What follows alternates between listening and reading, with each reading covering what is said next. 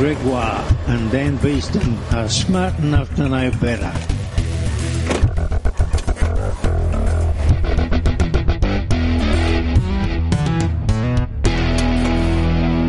Welcome to episode 205 of Smart Enough to Know Better We are a podcast of science and comedy. and so much ignorance. I'm Dan Beeston, I'm Gregoire. and in this episode of Smart Enough to Know Better, I'll take your breath away and then return it. And in this episode of Smarter the Better, da-dum, da-dum, da-dum, da-dum, da-dum, da-dum, da-dum. No more because we'll get, we'll get, Flagged. yeah, yeah. And I stop being so flat and become sparkling. Oh. But before we get there, Gregoire, what happened to you this week in science? What happened to all of us, Dan, in science is you asked, you brought up the fact that the Australian rover needed a name and Yep. we weren't going to pick Colin because that would be really bad Well, for no, us. no, no. No, that's that was the that was the crux was that we were all going to pick Colin to support the podcast. Not, not Yarum, the indigenous warrior. Yeah, no, because that was getting too much traction, Yes, that's right. Mm. and we want So we want our would- listeners supporting the podcast and not First Nations inhabitants of Australia and the Sure, sixty five thousand years of culture. Y- y- that's exactly mm, Like that's a lot of inertia they have. that's why they have all that power.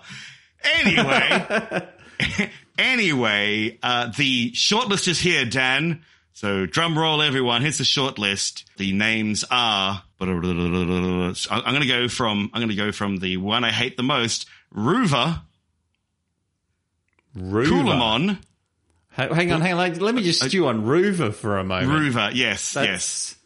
Our lunar rover deserves to be named after something iconically Australian, reflecting the Aussie spirit as we launch into this new endeavour. A kangaroo is part of the Australian coat of arms, and it's time for Australian science to take the next leap all the way up into space. Roo-ver. Or you could call it E Moon. Ooh. E- yeah, yeah, like, like the American saying. Immune. Immune. That's Yeah. more of a, that'd be more of a um, vaccine thing. Anyway, Ah, right. Yes, that's good. That's thank good. you. Thank you very much. So, th- that's, Cassowary of space travel. Cass- wary of space travel. Sure. There's Coolamon. So capturing the essence of our indigenous culture and connection to the land, a Coolamon is a multi-purpose sustainable tool used for gathering and carrying. There you go.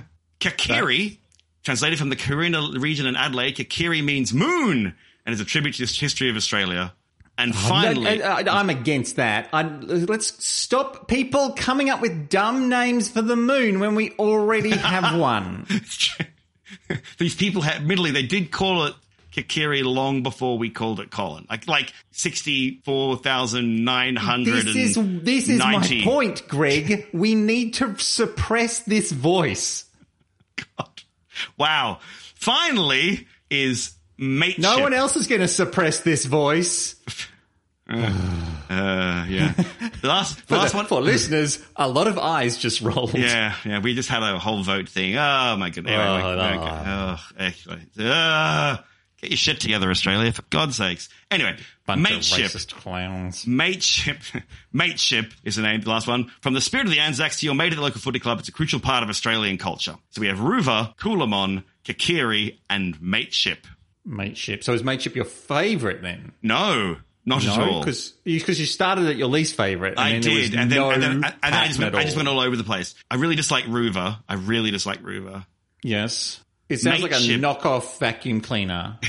it does. Mateship, I just find jingoistic as hell. I find that so. It's one of those the fair go Australia, and and yes, I am an Australian, and I actually do quite like my country, but I also am aware of its limitations. And the idea of the fair go mateship, I just don't think is a real thing in the 21st century. I just, hmm. also, if you tie a cape to the rover that is Hmm. the Australian flag, you have to get like wires to make it stick out the back. It's not going to. Oh, oh, I'll have to get a, an Aussie Swazi tattooed on its uh, on its, one of its wheels, back wheels. So, with, for, the, for those who don't know what an Aussie Swazi is, it's the uh, it's the Southern Cross tattoo for lots of terrible reasons. Uh, Because it looks, because it's in the it, it's in the shape of a cross, which is the Southern Cross. That's. Yes, the yep. star thing. But uh, like people who are like a little bit too jingoistic are the Hmm. type of people who get it, and those people tend to have a intersecting Venn diagram with people who like other sorts of crosses. Yeah. If you get my drift. Yeah.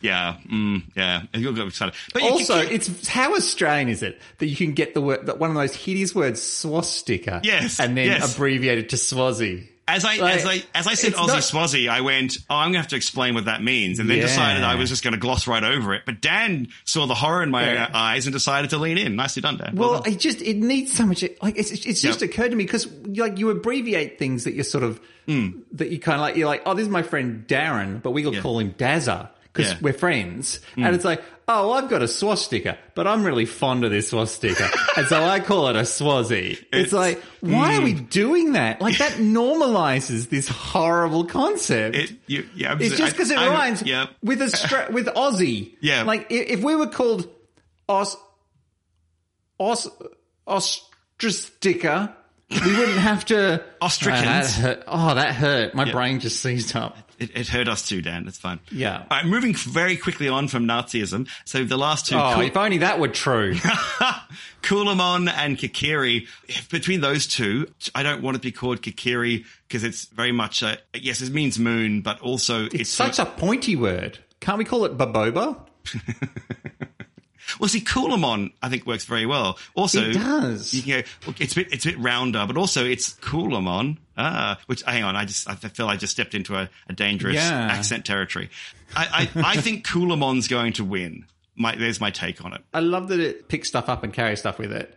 But also, when I visualize the word, it's very close to coolabah, which Mm, is a type, mm-hmm. which is a type of boxed wine.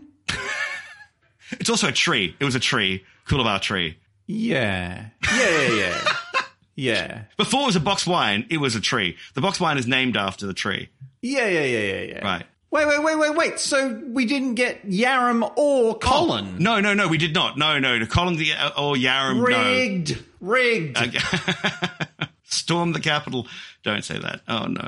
Anyway, uh, yes, so, so there we go. Capital. Imagine storming Parliament House in But you, well, actually, I'm about to say you could, but you can't anymore because they put they put um, fences up around it, which is which is, I guess why. But originally, you were meant to be able to stand on top of the Capitol Parliament Yeah. House so that you could get up there because you should be above the government. But they were like, "Yeah, we we don't mind you being above the government, but we don't want you putting throwing bombs down." this. Unfortunately, you can't do the thing it was designed to do, which is sad. That was actually a cool thing to do. You could literally walk up a grassy you could walk slope. up the, it was just a grassy slope and then peer in through the glass Yeah. and look at your elected leaders. Exactly right. And it was such a great idea. But then someone went, if you can peer, you can also peer through a sniper scope. And you go, oh yeah, good point. anyway, uh, you can't vote on it, by the way. It closed on the 1st of December and we will know very soon. So we'll get back to you in future episodes of Smarter Than the Better when we find out which one is chosen. I really hope it's not Mateship or Rover. Please, please, Australia, please don't do that to me. Please.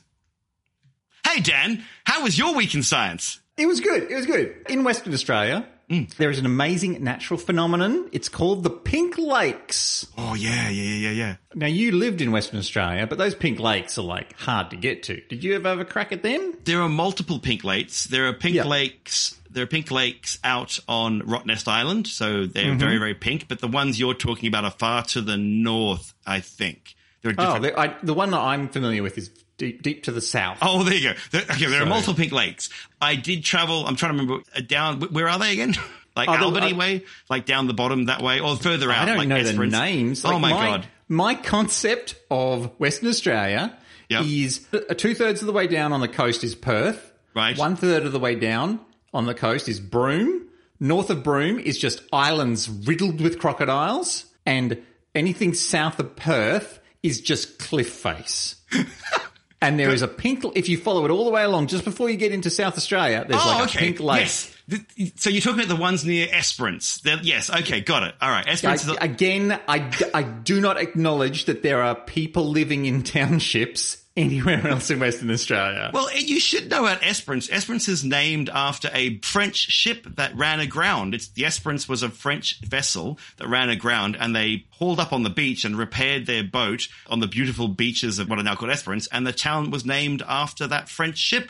As a person married to the entire French nation, you should know this. Uh, you've really dropped me in at this. son.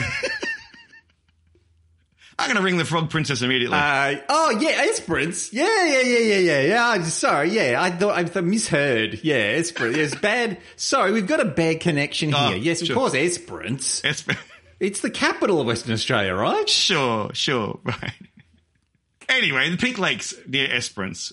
Oh, yes. ones. So these lakes, a handful of these lakes contain a type of algae that thrives in high salinity and they take on a pigment called beta carotene. Under the right conditions, this gives the lake a vibrant bubblegum pink colour. It is, it it is quite very, a rare phenomenon. It is very pink, by the way. It is pink in a way. Very pink. It's pink in a way you Bubblegum can't. pink. It's when you see it, you're like, that's a glitch in the matrix. That can't be that pink in the, Yeah. in the wild. Now, it's quite a rare phenomenon. Even these famous pink lakes Mm. are not pink all year round. It's like a, a rare occurrence.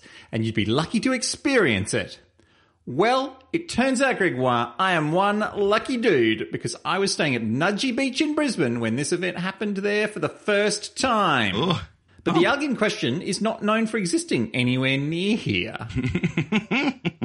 so this wasn't this last week. This was a month or so ago, and scientists have finally confirmed what happened. was it a lake or was it a? It was not a whole lake. Oh, It was the very top part of a wetlands area Yeah. that didn't have a lot of water in it. right. Like it, it was quite a dry period. Right, But yep. there are little little pools right at the top of this wetland, which turned bright, vivid pink. So Dr. Glenn McGregor from the Department of Environment and Science said they analysed the water to try to establish what was going on. Initially, they thought it was a microbe that can wash up on beaches during high tides. Mm. They did tests and realized it was not what they thought, and they had to do genetic sequencing. They established the microbe belongs to the genus Rhodovulum, and this is the first time it's been found in southeast Queensland. It was originally limited to mudflats in the Netherlands, Ooh. but can now be found all over the world. Thank you, global infrastructure. Well, I mean, sure, that's that's definitely definitely true. I wonder Netherlands because the Dutch, WA, the Dutch, there's a whole thing there. There's a the Dutch got to like they were the first Europeans to wash up on the on the whole continent of Australia at, on the WA side. So I wonder if they accidentally brought that with them then. I, I really don't know the answers. Were there pink lakes before 16? 60 something, 1670 something, when Dirk Hartog crashed into the Western Australian coast. Like, ah. we- I, I've never asked, is there indigenous knowledge of that time where they're like, holy crap, our lakes just turned pink. What the hell is going on here? Like, That's that- a good question because I don't I don't think that this pink lake is exactly the same microbe as the, the pink lakes in Western Australia. oh, right, okay, right, right, right. but okay. there might be something to that. I, I'm, I'm going to have to look that up now. That's hmm. really interesting. Yeah, there you go. If someone knows, if you know listeners, please let us know. That's fantastic. Yeah. I wonder. Now, I, sus- I suspect it is not a coincidence that this occurred only a few kilometres from the Brisbane port. All those filthy sailors doing their filthy sailor things in the water. Ugh. Yeah. Sexy, sexy sailors lifting Ew. heavy things, mm, Ew, sweating in the sun. Yeah. You've turned my pond pink. so, at any rate, we've Yeah. had very little rain this winter. The wetlands are already quite salty, and these pools are right up the top, so they don't get tidally replaced very often at all. Uh, the pools become hypersaline, providing the perfect conditions for these microbes and making it hard for other microbes to compete against them. Uh, and you can almost see where they are competing because there's like the, the, the water is like this thick, almost viscous pink, Yeah. but it's so still. And then you see this like black algae, like streams or tendrils of black algae sort of pushing their way in, but not making it very far. And if you get down on- your knees and listen, you can hear this. The algae's Yep. like, kill each other, Yep. kill, kill. And it's like, use the environment, the saline, the salty environment to kill them. Sir, it's not salty enough. Oh, nature, why have you forsaken our pinkness? And then they're like, ah, they're coming in. Oh, I love it. Yeah, yeah, that's what happened. Oh, so good. But the result is that the water ends up looking like a pink milkshake. Uh, but let me assure the listeners, it does not smell like one. Or taste. Or apro of nothing. I've lost all the feeling down my left hand side.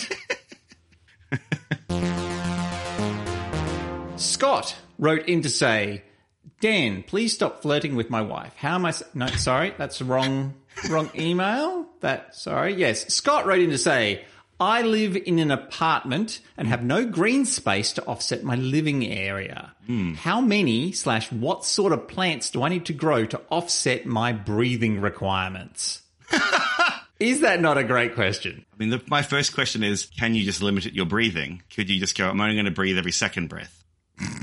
and learn how to train your body to survive on less oxygen, like people going into uh, higher altitude environments have to do, like go rock climbing. Now, are they training themselves to survive on less oxygen in total, or are they training themselves to breathe more often in order to get more oxygen out of the thinner air? I think it's you acclimatize because there's less oxygen in the air. I don't think they're hyperventilating. I think there's less oxygen per volume of breath. Hmm. I don't think they're breathing more. I think it's getting your body used to not having access to the abundance of 23% oxygen at sea level, roughly, whatever it is. Well, what I do know is that Scott's apartment is at about sea level. Ah, but that, he could still take less breaths, and therefore he would have, have less access, access to oxygen uh, per breath. Fewer, Well- fewer breaths. Yes, that's right. Fewer. oh my goodness, thank you. Just, I, I know that there are listeners who just had the same reaction as me, and I just want to cut them off at the pass. Wait, hang on. No, less. No, fewer breaths, less access to oxygen because it's a Yeah. percentage. Yeah. Okay. Cool. Yeah. All right. Cool. All right. Right. Right. Cool. Yeah. All right. Good. Okay. Now, for most people, I'd say to simply open a window. But hmm. Scott lives in the central business district, so that is hmm. not an option. Hmm. Next to the party zones of Brisbane, so it's kind of like, oh, Saturday night. That'd be a whole. that'd be so that'd be a smelly. smells. Yeah. They'd be like you. You hear a lot of people, all the people yelling to each other, all the sailors going, "You made, you made my port pig." I, I can smell the youth.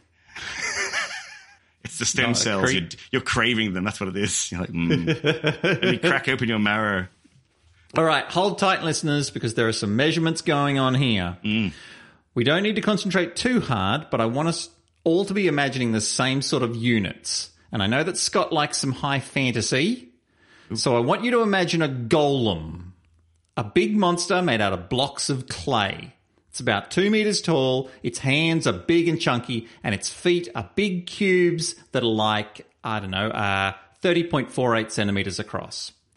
Now, let's say that Scott's apartment is 5,000 of these cubic feet and that the room, that the room is airtight, nothing gets in or out.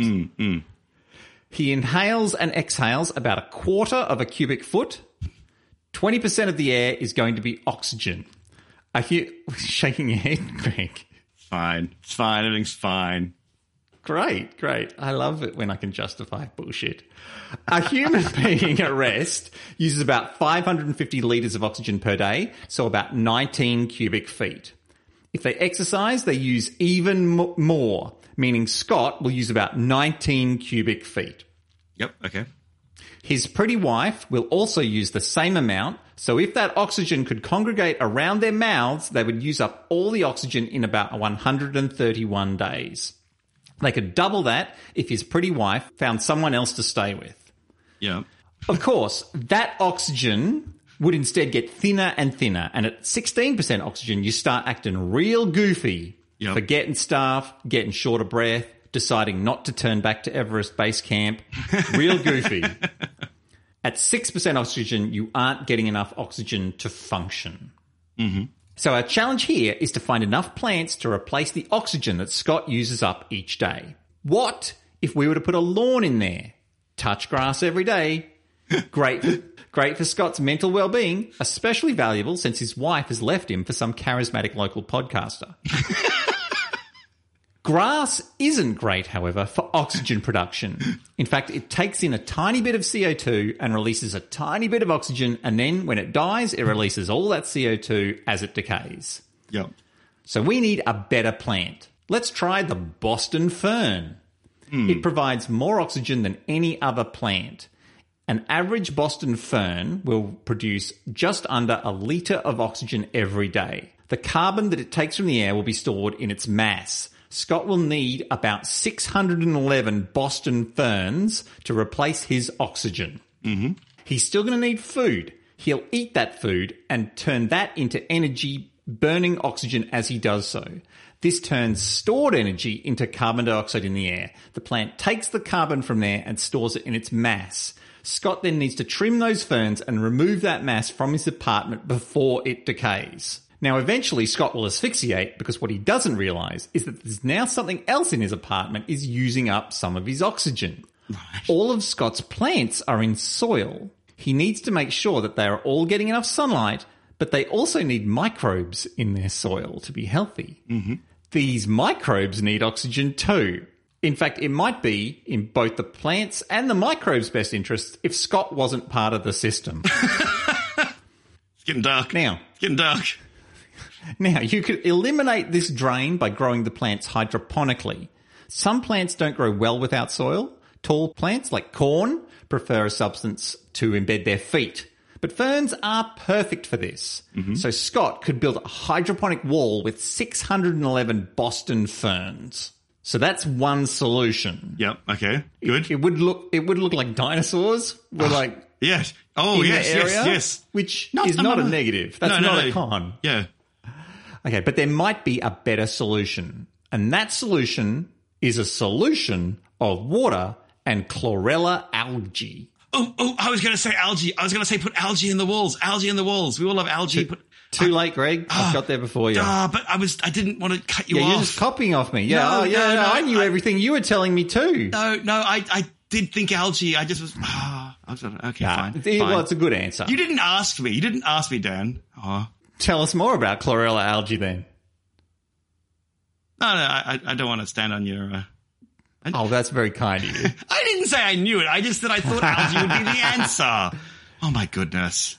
The BIOS 3 facility in Siberia was a sealed 315 meter square habitat, which is just over 11,000 golem feet.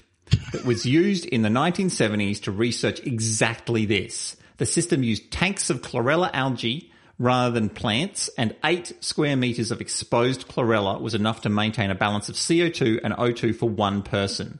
The longest experiment in BIOS 3 was with a three man crew for 180 days.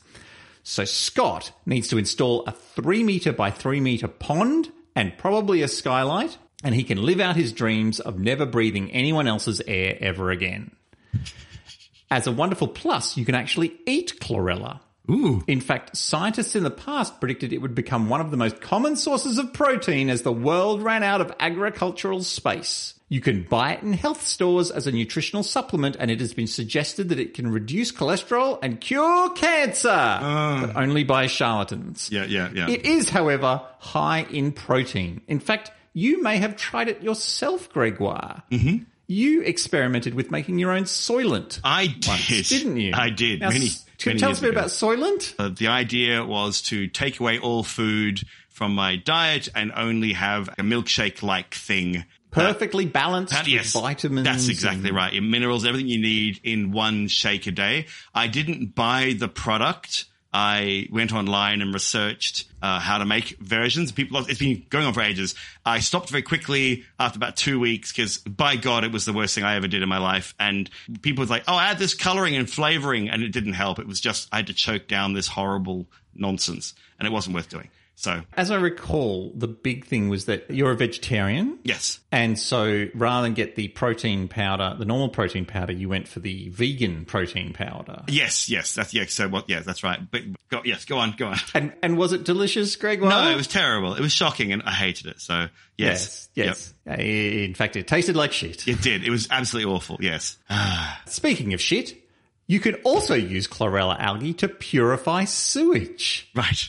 Right. It can it can remove both nitrogen and phosphorus from wastewater. So there you go. Scott needs a three by three meter pool for himself, or a three by six meter pool if he's sharing his space with his wife, which won't be an issue if she arrives home to find him shitting into and eating sludge from a sudden mysterious indoor pond. or he could crack a window and the air in his apartment could turn over by about 80% per hour. It's hard. It's one of those things. Once again, you think about your impact and you go, how can I mitigate the impact on the, because it's, it's a good thing to think about, you know, how many Earths is required to maintain my ridiculously extravagant lifestyle? And there's websites you can go onto and you can punch all the numbers in and they can say, if your energy budget was the same, you would have run out on like the 24th of April if you start on the 1st of hmm. January, all that stuff. I love it. But this stuff makes me realize or shows once again how much as one individual, you can't make a massive difference. It requires collective effort it's the collective effort of a of a species that makes a difference because as you said it becomes almost impossible to get rid of the carbon dioxide and have the oxygen that you require in your local space but it's not impossible for us to do it as a group of people by like protecting the rainforests or planting trees or whatever we're doing, like whatever we decide, caption carbon capture or whatever madness. Yes. What a what a stupid thing carbon capture is. it, it Like it's yeah. like, well, what we do is we burn all this wood, but then we get all the charcoal is left, and we turn it back into wood. How do you turn it back into wood? Oh, we use a bunch of electricity to turn it back into wood. And where do you get the electricity from? Oh, we just burn more fucking wood. Or no, damn, but that, but there's a thing called solar power, which is free electricity. So Then just use that and stop burning the wood. oh, yeah, no, no, yes. You just oh, No, we're going to have a hydrogen run future. No, we no, hydrogen no. run future. No. Yeah, I know, I know what you're saying, but I think there are two different points there. One is how should we power our society? Maybe use the big fusion reactor in the sky that gets us unlimited free energy. The other point is how do we reduce the carbon that's in our atmosphere and carbon capture? I'm not talking about powering our civilization. I'm talking about capturing the carbon from the atmosphere. There's too much carbon in the atmosphere. It's 400 and 470 maybe parts per million. It's too high. So that's what carbon capture means to me. That's what I'm talking about carbon capture.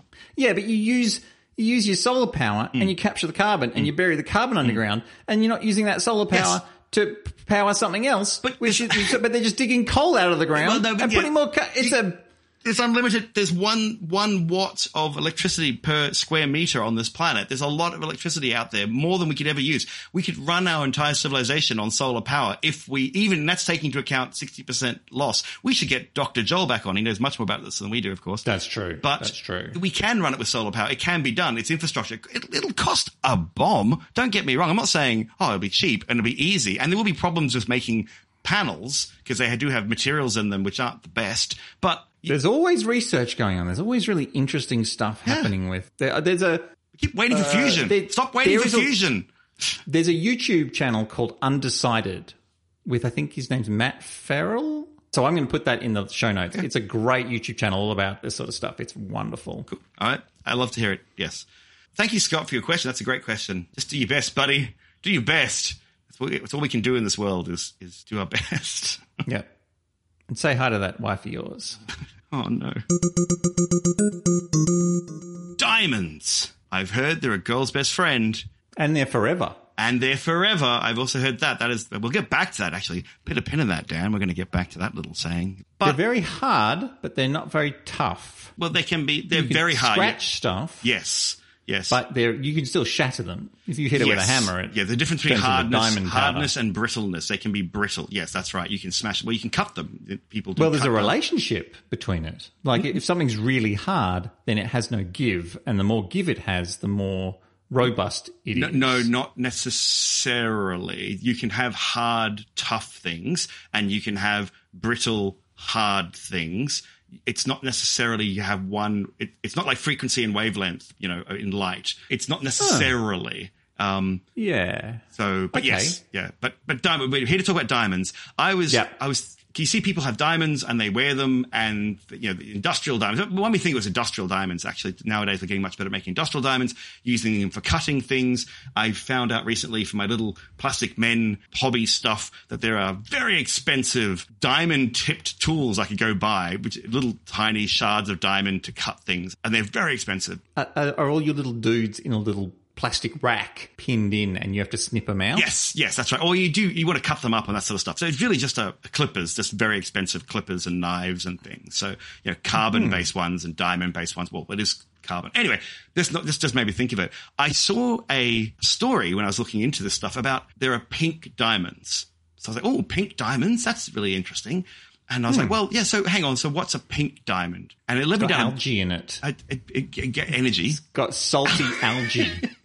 Well, that was, I was wondering, is it an impurity? Exactly what I was thinking of. Well, I went, well, start off, let's start off. Wh- wh- Why is a diamond transparent? Because di- diamonds are carbon. Yeah, graphite. Like pencil lead isn't transparent. Exactly. Coal isn't transparent. So No. why is diamond transparent? It comes down to the structure of it. When you make a diamond, when a diamond is made under pressure and heat, the carbon is put into a lattice, a lattice-like shape. And like we talked about with Is it dodecahedrons or something? The lattice that, I don't diamond? know. I didn't, it just in a lattice, it just said in a lattice, but I didn't see the shape of the lattice. No, that wouldn't work, would it? It would have to be a tessellating lattice of some sort. I know graphite has plates that are, but I don't know. Yeah. No, I'd have to look it. I'm sorry, I don't know. I'd have to look it up the what the shape of the the recurring lattice is. But it's a, it's a regular lattice, and it's so extremely regular, and light can just go straight through. So it doesn't scatter the light. It just the light just goes through. Therefore, it's transparent. So the light hmm. doesn't interact with. You get a clear thing. It's like a window. Like you have, you have atoms goes through the window. We've talked about windows a long time ago, actually. Uh, transparent things. So, so you get a transparent diamond. And that's really cool. If you get nitrogen in it, you get yellow diamond. If you put boron impurities into the lattice, it turns blue. Mm-hmm. So that's a different color. Which is the one that makes Superman evil? That's is that red diamonds? Is that red? Yeah. So green makes him weak, and red makes. What? Yes. There's. But pink diamonds are different. Pink diamonds aren't the same. Because I was thinking, oh, what's the impurity for pink diamonds? Pink diamonds have nothing to do Love. with impurities. I found really interesting. You just rub it on a on a lady that you're in love with, and it turns pink. It, it's yes. mm. It's it actually it's in its formation. Or a sailor. It's yes. My port's pink, as is this diamond. I will marry you. If the diamond is very deep underground, very very deep, hmm. and in a very so even more than you know, than what made it a diamond. If it keeps going deeper, or the pressure gets higher and the temperature gets higher, it, the lattice will start to deform, and it's the deformation of the lattice that causes the pink color because it starts absorbing blue wavelengths of light, therefore letting more reddish wavelengths of light come through, which we perceive as this vague pink color. The more it's compressed, the more the lattice is distorted, the more red it becomes. So the lattice gets distorted in a way that's like small enough to block one wavelength of light. Yes. But not small enough to block the other wavelength of light. Yes, because you. Uh, I, I was trying to work that out because blue light has a very high frequency, longer wavelengths. So red light has is the opposite. It's, it's shorter, so longer wavelengths, lo- um, uh, longer frequency. Uh, so higher frequency, not longer frequency, higher frequency. So it blocks the blue light first. So that? Hang on, I've got the wrong way. Hang on. Yes. So it blocks the blue light first. I feel I've got that backwards somehow in my head. Oh, anyway, it blocks the blue light first anyway. So the light is blocked and you get a, a pinkish thing. And the further it goes down, the more pinky red it becomes. And in the end, you get brown diamonds. Like the, before it melts and stops being, you know, goes back, it can't handle it. It can actually get hmm. brown diamonds because it's blocking most of the light. But they have to be really, really, really, really deep in the in the earth when they're formed to, to all get distorted by the pressure. And that gives us Wow, I knowledge get- about when they get I guess women must be like women who want a, a really impressive wedding ring would get the one that's hardest to get. Like surely the brown diamonds are the ones that are the most desired. Well, no, normally it's clarity. That's a good. That's a good question. We may get back to that a little bit later, actually, talking about clarity and and Because because a completely clear diamond, that's boring. You can mm. make that in a lab, but one that you have to go kilometers underground. Like all these ladies at their weddings would be like, "Oh my god, he got me a brown diamond." they're they're pretty rare. That's that's a good point. I, I guess it's not, if it's not pretty, maybe there's a. I wonder if there's like a level of pinkness. You get oh, I get a lovely pink diamond, and therefore they love me more. Then the joke you can make is is that from the blood from the blood diamond, and they go, everyone laughs and uh, and then looks a bit uncomfortable. Is the brown diamond called the poop diamond? We call it the pinched coil diamond. All right. So this made me think about other gems as well. So we, we have diamonds, transparent because of their lattice. They become pink or they become red or yellow due to impurities, pink due to their, uh, imp- uh, the, the distortion of the lattice. So what about things like rubies and sapphires? So rubies and sapphires are made from the same thing. It's something that's called corundum. So, and corundum is aluminium oxide. Oh right. So, this- it's so it's a different. So a diamond is made of carbon, Yep. and rubies are made of aluminium. A- a- aluminium oxide, yes, and so are sapphires. So rubies and sapphires Wow. are the same thing. but they're they're very different colors. well, well, what would you consider? What we, when I say ruby, what do you picture in your head? red, Red. And what, when sa- bright red. and what do you think sapphire? What do you think of? Oh, I almost screwed up. Uh, really light blue. Yeah, blue. I would say blue. Yeah, I'm a colorblind man, so I'm just going to go sure, whatever. Sounds good to me. So the differences in color comes from trace impurities. So rubies owe their red color to chromium, while sapphires come in various colors depending on the impurities such as iron, titanium, or also chromium as well. The crystalline structure of corundum allows light to pass through with minimal scattering, giving rubies and sapphires transparency. So they're transparent like diamonds, but they are different colors due to the impurities that are found inside them. So really, a ruby or a sapphire are the same thing, really, just a different hmm. color. All right. I'm recognizing some of these relationships from Factorio mods. so I'm like, oh, so I can mix this and that and get chromium, but I can also pull rubies out of this as well. That's amazing. so I'm learning stuff. So emeralds. What do you think of emeralds? What do you think of? Green. Green. Well done. Just like the eyes of my love and underneath where I kissed her under the Blarney Stone. Emerald Isles. oh no, I, I Right? and I see, no, I'm got it. I just was, I was like, oof. Pretty, pretty good accent. Pretty good and respectful accent. yeah. I just one of our listeners is now just writing a very angry email to us. Isn't he more likely to write it on a brick and then throw it? That's not. No, no. What are you, what are you doing? Um, so it's That joke's 40 yeah, I years know. too late. and and also very bad taste. So sapphires and rubies were aluminium oxide. Emeralds are aluminium silicate. So beryllium aluminium silicate. So still a lot of aluminium, a lot of aluminium going on here, which is great. Or aluminum for our less educated uh, members of our listenership. Oh, sorry, uh, that's mean. Words are different. you just, you just call me out for the, for the island stuff. And you're like, oh no, it's all right. They're a superpower. Don't worry about them. punching us. So Yeah. the characteristic green color of emeralds comes from trace amounts of chromium and sometimes vanadium. So once again, you get trace.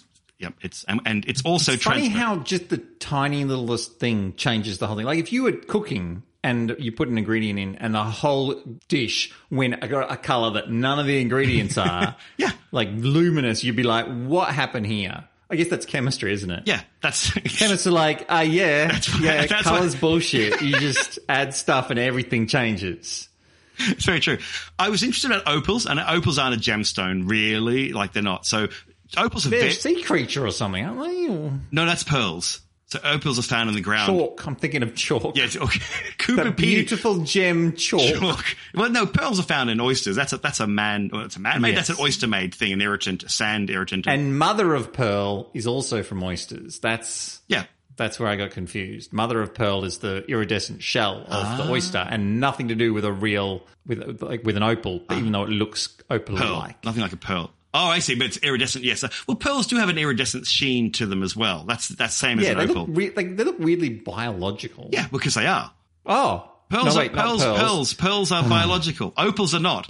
Per- opals, Pearls are little white things inside the clam yes. oyster. Oyster, oyster, or clams. and then the shell, the shell of some oysters, Yep. is mother of pearl, Sure. which is iridescent. Yes. and its iridescence looks a little bit like opal. Right. Pearls also have a iridescenty kind of sheen to them. Real opals, when real opals, goodness me, real pearls also have a, a hmm. kind of that look to them. We just see fake ones all the time. This is true. This is true. But the but the the, the mother of pearl Yes. tends to look very a lot more like an opal. Much more. I see what you're saying. Yes. Okay. So, right. But we're talking about opals. Opals are not Opals, biological.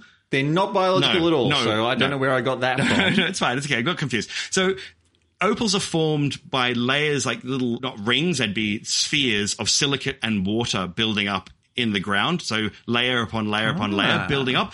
And it's the so it structure. could still be biological. no, If it's silicon. No, it's, no, no, stop. No, not at all. Not in any way, shape, or form. No, so no. The, the color play in opals is due to the diffraction of light as it passes through the gaps between the silicate spheres, creating a spectrum of colors that change with the view of the angle. So it's diffracting light through the different spheres. They're very, very thin. So it's Mm. light gets diffracted and you get this like iridescent opal color, which is very So cool. you, so you get little silicon spe- spheres inside water, and then they, in the ground. The, you get the sil- water. silicate. You get you get mixes of silicate and water spheres that build Hmm. on top of each other, harden, and then one builds on top of the other, and they're very, very, very, very, very thin.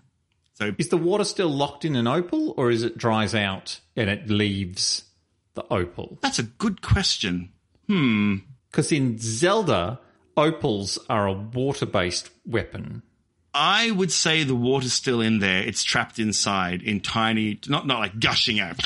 Oh my god! Suck out. It's the, not wet. No, no, it's no. Just It's- yes. water molecules Yes. tied to silicon molecules. Yes, that's right. particular Yes, yes, exactly. That that's my guess, but I am not. I'm happy to be wrong there, but I think I think Like if correct. you were parched in the desert, you couldn't put an opal in your mouth and like suck the moisture out. it might make you feel better. Yeah, it's, it's I did hear. I did hear if you put a coin under your tongue, it makes you salivate more, and it, if you're parched, it sort of alleviates that. but then you're just losing more water. So why would you?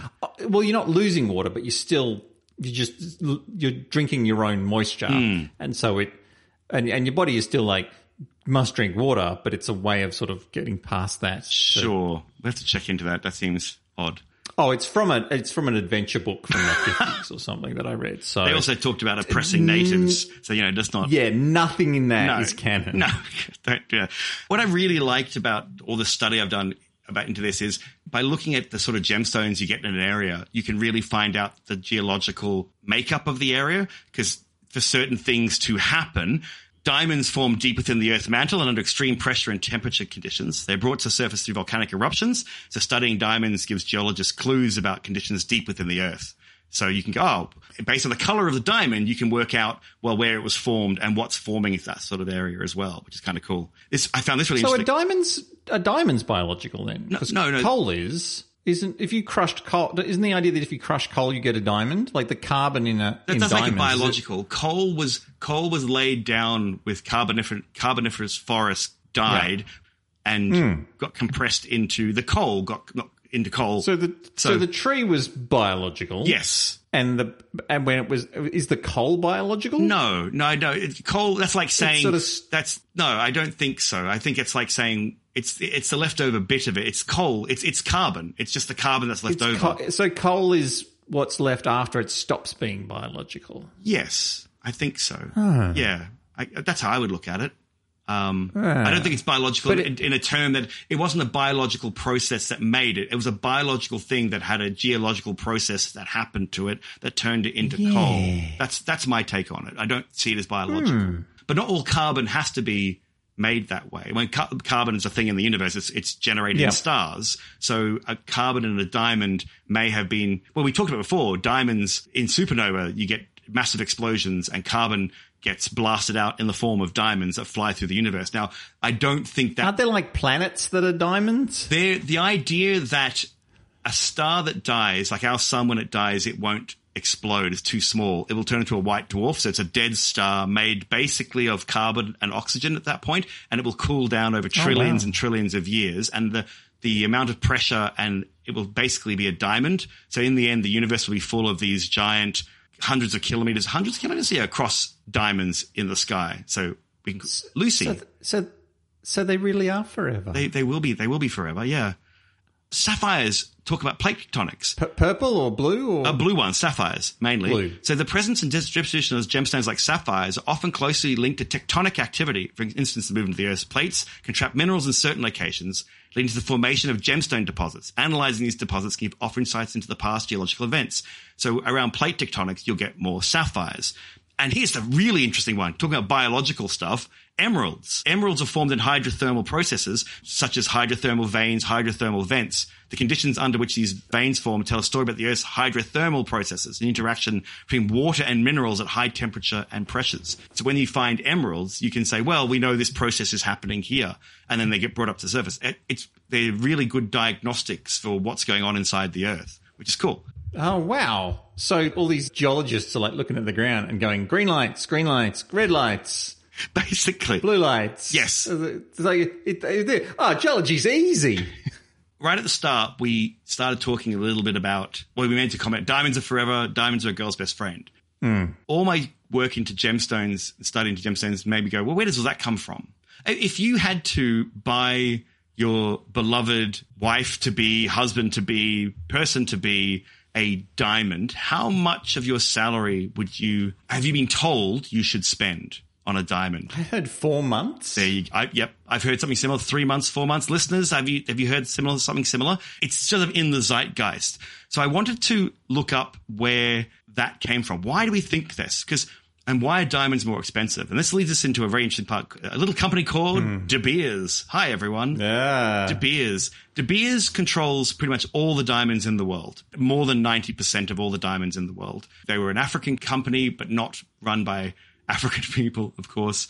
And they very early moved into Africa when diamonds were just first discovered and bought or ran out of town everyone who was digging up diamonds. They would walk up to people and say, Hey, you found diamonds? Great. We'll buy it. And they would buy them for really their plot for really good money. They would say, How many diamonds do you think you can get out of this plot? A million dollars? Cool. Here's two million dollars. Piss off. And they would go, Oh, and and some and they say yes that's great so they weren't trying to screw them well they were but they were they were giving good prices to begin with and then hmm. they would if you said no then the militia would turn up and accidentally wreck your ship. They were allowed to do a lot of really crazy stuff. So they took over and they managed to take over all over everywhere that was sold diamonds. And that's why diamond prices are so high because diamonds are really common and we can make them. They're not mm-hmm. worth nothing. They're worth nothing. And it's, we have this weird idea. So it all comes down to one company as per, as it should, as it should. And it's changing though. Oh, so, so many crazy things, Dan. So many crazy things. Americans went, oh no, you can't, you can't have monopolies of De Beers in our country. So you can't sell in De, De Beers diamonds in our country. So De Beers, but that's fine. So they just sold to people outside of America who then sold it into America. So they just, Ah. and what they said to these companies were, you have to buy so many, so many dollars worth of diamonds from us every year. You have to. We don't care if you're doing badly or well. You have to buy them. If you choose not to, then we will never sell to you again. They just told people, you will buy a million dollars of the diamonds off us or whatever. Absolute con job. It's a total con job. Hey, let's talk about the three month salary. So it's popularized by De Beers in the mid 20th century as part of a broader marketing strategy to equate diamonds with love and commitment. They just made an advertising campaign that said it was three months salary because then it wasn't an amount mm-hmm. of money. If you're poor, you get a smaller diamond. If you're rich, you get a bigger diamond. It's all about three months salary. And here's the other point. That's sorry, that's an irritates me. That made me angry. And then diamonds are a girl's best friend and diamonds are forever. Yes, it's a clever idea that's hard to get rid of a diamond, but more to the point, they were trying to tell women who mainly had diamonds on their fingers not to sell them. Secondary markets. Right. Hold on to your diamond because if you have a secondary market for diamonds, it lowers the price of diamonds. So diamonds are forever. Mm. If you sell your diamond, you don't love your husband. It's bullshit, Dan. It's such bullshit. And now they're trying to make it go. Di- there are diamonds now that are more perfect made in labs. Just perfect diamonds. They used to go clarity of diamonds. Oh, well, a fake diamond isn't very clear. Now we can make diamonds in a lab that are totally clear, perfect, yeah. flawless. And now what they say is, oh, it's the flaws that make it valuable. But not too many flaws, but enough flaws. Where De Beers, we understand the difference. Anyway, I'm all angry, as you can tell. It really irritated me. Oh, This relates to the sketch that we did several years ago, the uh, certificate of uh, dead miners. yes. That came with the diamond. Yes. Like, well, it comes with a certificate of the, the blood, the person who bled for this diamond. Yes. Otherwise, it's just made in a lab. What's nice though is in Australia, basically a lot of diamonds are in Africa. That's just where they kind with mm-hmm. but in Australia, we've discovered them now as well. We're discovering diamonds. And due to the Australian laws, De Beers came in and went, Hey, we'd love to take over. And Australia told them to get knotted for monopoly reasons. So there are now people who can sell diamonds that are not De Beers diamonds, but they still are a very small percentage compared to De Beers, the monopoly. But there are places around the world discovering diamonds, deep diamonds, hmm. and I'm hoping that we'll slowly break the back of diamonds. Or just don't buy a diamond, everyone. Yeah. Don't do it. You know what's really valuable? Rock some space. Rock some space. Oh. Buy a rock from space. That's a that's a thing that no one can mine. You have to just find them, and they're really expensive, and you make them pretty, and they're great. Just uh, anyway. So One of my most treasured items that my wife gave me was a trilobite. yes, Fossil. Yeah, there you go. A fossil. Like, you know, 100 or 240 million years old or something. so gemstones are Can't see amazing. through it. It's- It's not transparent at all. Can't wear it on your head. You pretend to be a Klingon. Diamonds are amazing. They're really good diagnostic tools of geology. But by God, stop spending so much money on a diamond. If you want a diamond's fine, whatever, cool. Enjoy your diamond. I, I'm not here to yuck your yum. But don't fall in the trap that you have to spend so much money on a diamond. They're not worth it. They're worth nothing. If you if you buy a car and you're like, well, I'm not going to buy a new car because the value drops by one third the moment you drive the lot. Don't buy a diamond it wasn't worth the five thousand dollars you spent it, even when you spent it on that. You can't, you won't be able to sell it for five thousand bucks. You will not get that back. It only magical, you know, like the the Pink Panther diamond or the, you know, like the whatever these massive big gems are. They're special ones and they have a story. That's it. Everything else is nonsense. I am Lugash. The- I have spoken. They are the NFTs of the geologic world. I am very excited, Gregoire, about getting a new soda machine. Ooh. Mine was thrown out after the flood, and I want a new one. Now, a soda machine, you know, injects carbon dioxide into your water so that it becomes nice and fizzy. Ugh, fizzy water. I don't get. Love it. I don't get it. I don't understand it. In Australia, we call this soda water, mm. but in the US, they call it sparkling water. so you have a high pressure canister inside the device. Mm. It runs out of CO2 gas and you can replace it with a full one at the grocery store. Except now you can't, Gregoire, My local grocery store doesn't do this anymore. Uh, it's, it's political correctness I, gone I have to go to like I have to go to a special place to get it.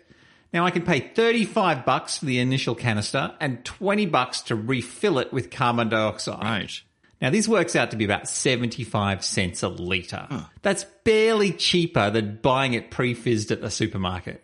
I thought, I bet there's a cheaper way to do this. Just breathe into the container really hard. and then catch it in there. That might work. That might work. there, yeah, I'm making my own CO2. I don't want to pay 20 bucks to You're someone else. That's right. You're not a sucker. You're a CO2 No, I'm machine. an exhaler. Yeah, you are. So there are off-brand 600 ml canister refills, but they're still like $15 a pop Hmm. for gas. Do you know how little mass that is? Feels like extortion, Gregoire. Yeah, yeah, it's, it's, yeah. Well, turns out there's another way to buy food safe carbon dioxide as a solid. Okay. If you get a cup of dry hmm. ice, it will sublimate into quite a large volume of carbon dioxide. Really will. That's what it is. Yep. Yep. There is an online community of people who are taking their soda stream refills apart and filling them by hand with dry ice powder. Of course, Gregoire, the dry ice is very cold and you can burn yourself quite badly. I have done so in, in my jobs. Yes. Absolutely. Ooh. And this is then combined with high pressures. Mm-hmm. But here's the cool part, Gregoire.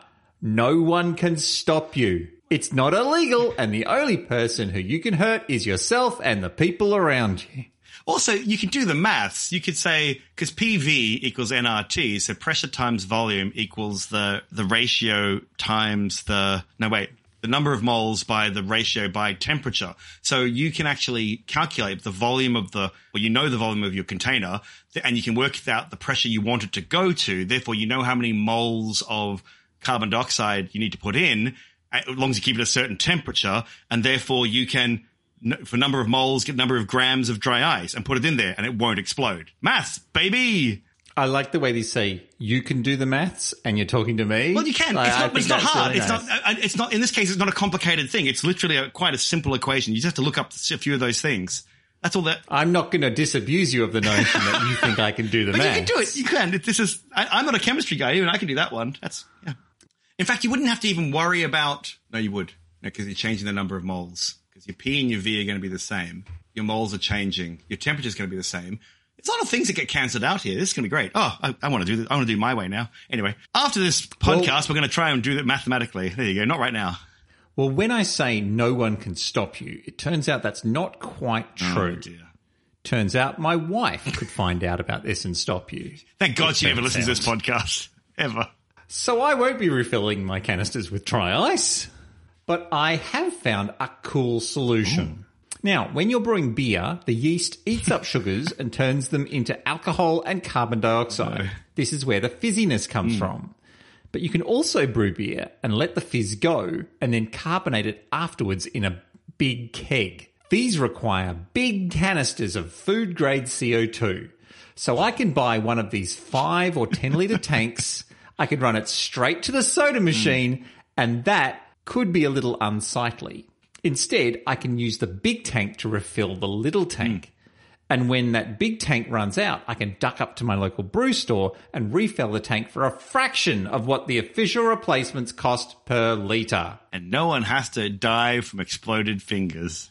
Yeah, yeah. Uh, well, the, the the people who have like a giant, like a six foot tank, mm. and they just wire it straight up the, mm. to the container. The thing about gas is that they've got like a really good valve on top. Mm. The thing about Soda Streams is they've got kind of a cheesy valve, and if you leave that gas on all the time, and there's a leak, then you've got several thousands cubic meters oh God. of a gas that will kill Yes. you if it fills your house. And it's heavier than air. So It's it, heavier than air. it will go, so it will settle down. And if you don't have like, mm yeah, that, yeah, don't, don't do it. if you've made your apartment airtight and you've just got a big pool of algae in the middle, then you could be in some real trouble here. All these websites where people are like, oh yeah, I've done this and I've done this. And then someone's like, hey, uh, make sure you turn that off every single time you use it because you might give yourself carbon dioxide poisoning and die. P.S. I'm an anesthetologist. Exactly. And, Anesthet, an, aneth, someone who does aneth, anesthetics. and, an anesthetologist? Anesthetolo- Anesthetolo- Anesthetologist? Anesthetist. And that, yeah, got that's the in the one. Thank you.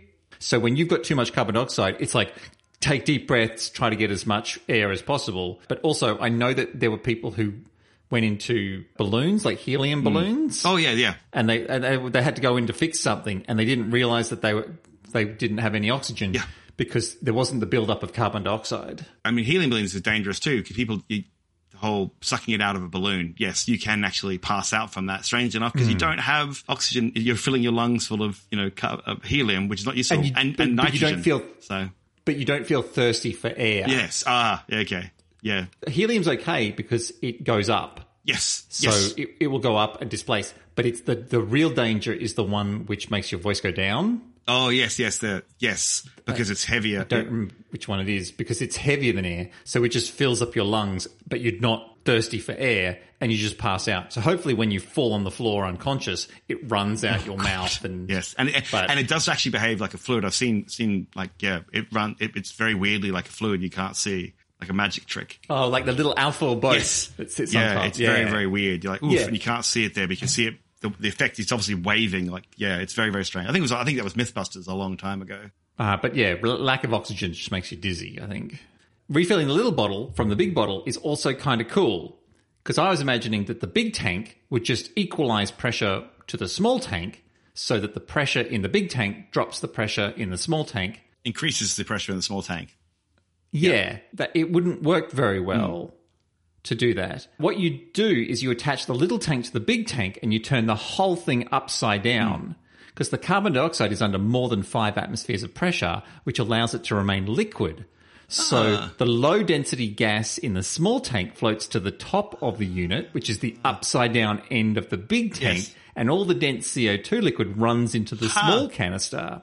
So you still get nice full pressure tanks until almost the very hmm. end because you're just getting all the high pressure liquid carbon dioxide into the bottom bit. That's quite clever. Yeah, I wouldn't have thought of that. And because the big tank is only required for refilling, I can keep it outside the home where it will do minimum damage if it rapidly decompresses, which I have assured my wife is probably impossible.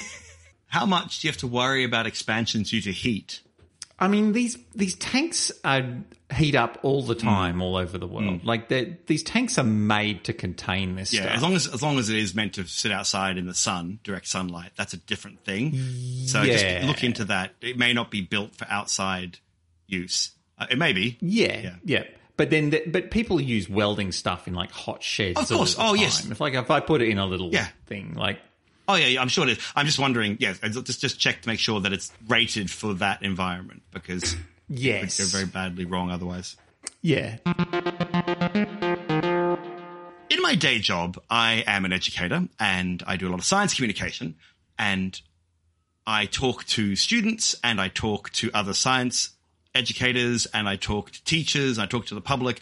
And so it's always getting different sort of views on, on education and what's going on in the education space. So I always sort of trying to learn because it keeps changing, like what we're doing and how we should teach and you know, don't hit the kids, et cetera, et cetera. Like all these new exciting ideas, like that sort of stuff. Stop calling little Johnny a little bastard. Like they don't like it, et cetera, et cetera always trying to learn new things. I had a conversation with some education professionals only yesterday. I was at a conference and Yeah. chatting about something called growth mindset. And if you're an educator, you would have heard the concept of growth mindset before. Growth mindset is the idea that you don't have an intrinsic intelligence or in- intrinsic levels of skill. You can work on your growth of your skills. They're, they're things you can work on. You, you can't, you shouldn't just say, you it all the time, I'm bad at maths.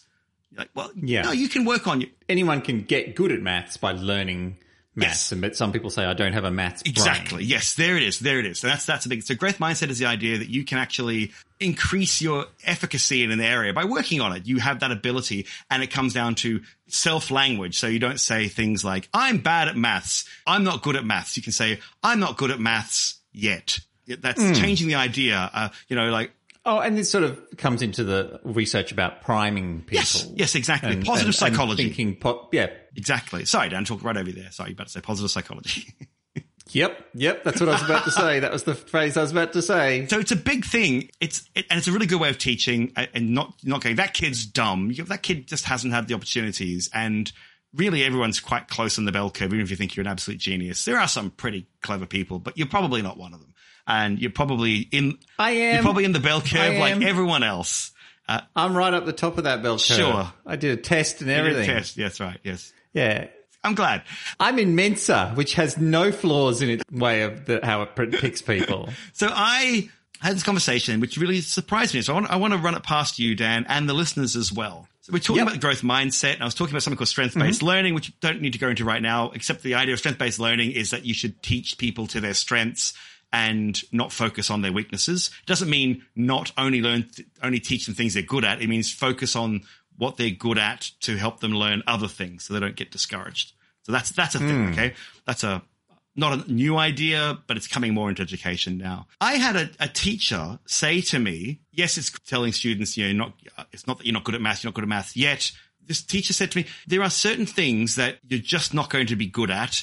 And you have to acknowledge that with a student. Otherwise they will bang their head against the wall forever and never get good at it. And it'll be really frustrating. So you have to acknowledge that some students can't get, or some people, not students, people can't get good at certain things. And I, it put me back on my heel because my first response was, no, that's not true. I went, that's just not true. That's just, no. I, I was in a conference of, of you know, many people and, and hmm. suddenly came out of patter and was like, oh no, I need to shut this down. And, uh, but I was really intrigued by this concept. So here's my take on it. I think that's nonsense. I think that's total nonsense. I think that you can become good at anything. You may not be the best in the world. Don't, you know, that's, that's a whole thing. But- Only one person can be the best. In the world. exactly. And it's probably not going to be you. But but the people who work at say pastels, making pictures Mm. with pastels, are going to be almost totally in the top fifty percent Yes. of everyone when it comes to doing pictures of pastels. Exactly. There you go.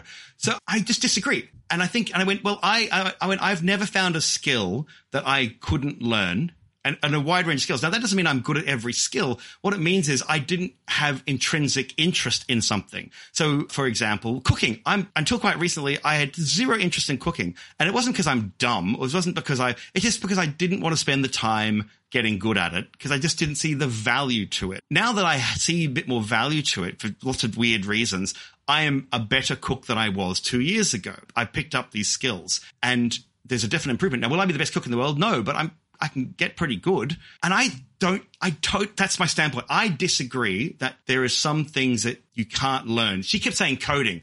Oh, I, I tried to learn coding and I really, and I love technology. She's not a technology phobe, this person. They, they just didn't want to, they said, but I cannot do coding. So I have to acknowledge I'm not good at it. And I went, you're not good at it yet. Anyway, so that's, that, there's my, there's my take on it. I- I'll stop speaking. How, what's your, what's your feeling on this? First thing that occurs to me is that you might have some uh, cognitive bias because when I'm presented with a something that you could do, an activity or something that you could be good or bad at, I tend to be of the assumption that I will probably be good at this. And if I really like doing it, I will get very good at it. And then I acknowledge that I suck at laser tag. Like I suck at it. Like I like and not even because I'm bad at anything else related to it. Like I can play first shooter games, I can do paintball. For some reason laser tag, I I I waddle around like a toddler. I just can't and I can't figure out why I'm not awesome at it from the very beginning. Okay. Yep. And and I'm like, oh well, then I'm just bad at laser hmm. tag. I suck at laser tag. I'm I don't. I will never be good at hmm. laser tag. But on some level, I'm like, no, no, no, Dan. That's just like this delightful little bit of hyperbole and stuff, and you just don't want to do it again because you don't want to be bad at something that everyone's good at. Hmm. But if I practiced it, if I did it twice a week for two years, I'd be amazing at it. When I was younger, I was like, oh, I'm not a dancer. Like I'm not, I'm the complete opposite of that. And then I just did hip hop dancing for a year, and I got competent at You did, dancing. You did. We mocked you, a You lot, can- but you that was just because you could do something we couldn't do. Yeah, yeah. I, I am of the mindset that if I want to do something, then all I have to do is practice it, and I will get good at it. Mm. But and, and that's But- oh, sorry, sorry, yeah, okay. and which is which is where we're both Mm, coming mm-hmm. from. But I also recognize that maybe there's a cognitive bias there that I am a very lucky individual who not only can learn stuff but loves learning stuff. Mm. And that part of that is not just the nature of humans, but could indeed be my like a physical thing in my brain. My, maybe my brain is particularly adept at this because my I've got a I've got a, a, a parent who's a doctor and I have uh, an upbringing where I had lots of nutrition and stuff, mm. and that some people's brains, like some people's physiology, only lends them to a certain amount of ability when it comes to learning things. And so maybe there is a bias that we're having where we're surrounded by people who are competent and successful at doing stuff. And we ju- we're just not associating with people who do not have the capability to learn. But I think that everyone should be treated like they can learn everything because you, you do not inspire a joy of learning in people by telling them that they can't do something. Yes, I, I, I just want to acknowledge, I just want to unpack something you said before. There is no evidence of human brains being different like that. There's uh, maybe there hasn't been a study. A lack of a study doesn't mean lack of evidence doesn't mean evidence of lack. You know, that's that sort of like that's the right term. As in, it may be, but I don't think there's been any work on that, or uh, there's never been any study on that. I think human brains, humans are very, very, very, very, very similar genetically. Like we're ludicrously, we're almost clones of each other. Uh, and so mm-hmm. I don't, I feel, this is just a feeling that there wouldn't be any fundamental differences in people's brains. But that's just, that's, yeah, that's well, just my bias, maybe. That's just very, maybe my bias. Yeah. I, I accept that. But can I, you made a comment before about there's a joy of learning and an opportunity. So sometimes you meet someone, you go, oh, what a, what a drop shit drop shit, drop kick, what, what a dead shit. And you go, when you look into mm. their life, actually start off with, they're probably not a dead shit. They're probably really interesting in a certain way. They're just, you've met them in a weird situation or something that you don't find interesting, but, or, you know, a, a situation where it isn't about you're trying to share ideas. It could just be an aggressive encounter that person probably normally from, from an educator's point of view, I, normally I go, that person just didn't have the opportunities I had. And I don't come from a rich family. I don't even mean money, but money's a big thing. But p- uh, parents who went, you will learn that all we're going to teach you, you know, don't end up like us being laborers. We want you to go and be a knowledge worker. They didn't use that term, that's what they wanted. And so when I look at some people who didn't have the opportunities, I go, if you have generations of people who go, you're a dead shit from a long line of dead shits, guess what? You think you're a dead shit. Mm. But if you were taken out of it and you were given a Pygmalion like makeover, you know, the rain in Spain falls mainly on the plain. By George, he's got it. Then you, strangely enough, you're going to bloody thrive if someone gave you the opportunities. Now, here's, here's my extreme version of that. Here's my extreme version. Mm. If I took that person I'm talking about I didn't say this because I didn't want to get arrested, but I went, uh, here's my thought process. That person, that, that educator, I can't do coding. I know that person has children. So here's my thought experiment. I'm going to t- capture that person's children and put guns to their head and take them away and go, you will never see your children again. And they're going to die horrifically in six months time unless you can pass this level of attainment and make it reasonable. And then I'll release them back to you are they honestly going to go, well, no, I'm sorry, I can't possibly, I'm, I'm bad at coding. They may think it. I think that the, if that's an extrinsic outside factor, if they can't find it intrinsically, then an extrinsic factor could force it. And I would prove my point if I did this terrible experiment. They could learn it if the reasons for learning it were high enough that they had to learn okay. it. But what if they wanted to be a veterinarian, but it was just too hard? and they ended up just working at a convenience True. store. Yeah, yeah and lived in some shitty mm-hmm. corner apartment and now was going to die on their knees in the back of a car park. Yeah. Every time you're like, maybe I should do this thing from Fight Club. Maybe take a step back and just have a bit more of a global, global idea it's, about. It's, there's, there's intrin- to, to unpack the madness for a moment. There's intrinsic as an educator, I sometimes people say, "Oh, I'm going to. I've seen it before." I, oh, I'll give you a story from my childhood. Grade twelve, last year of school, so senior year of school, discovered that everyone, a lot of people I knew were, were getting a give stuff. Their parents are like, oh my goodness, if you get this level of attainment, I'm going to give you a thing. So we're going to take you on a holiday. We're going to buy you the dress you wanted. We're going to give you a car. There was all this stuff, right? I remember the big conversation and people like, what are you going to get, Greg? And I was like, what is going on? Like, this is not a, what? And they're like, oh my goodness. And so I went home. I was like, that's exciting. So I chatted up, ran, uh, hey parents, you know, I'd like, here's this cool idea. You know, I'm doing well at school. like, yes, you are. We're coming up to our final, you know, last six months of, of, of high school. Yep. So if I do straight A's, if I get straight A's, then I would like a car. what's your, you know, what's your counter offer kind of thing? Well, what's your, how do you think about that?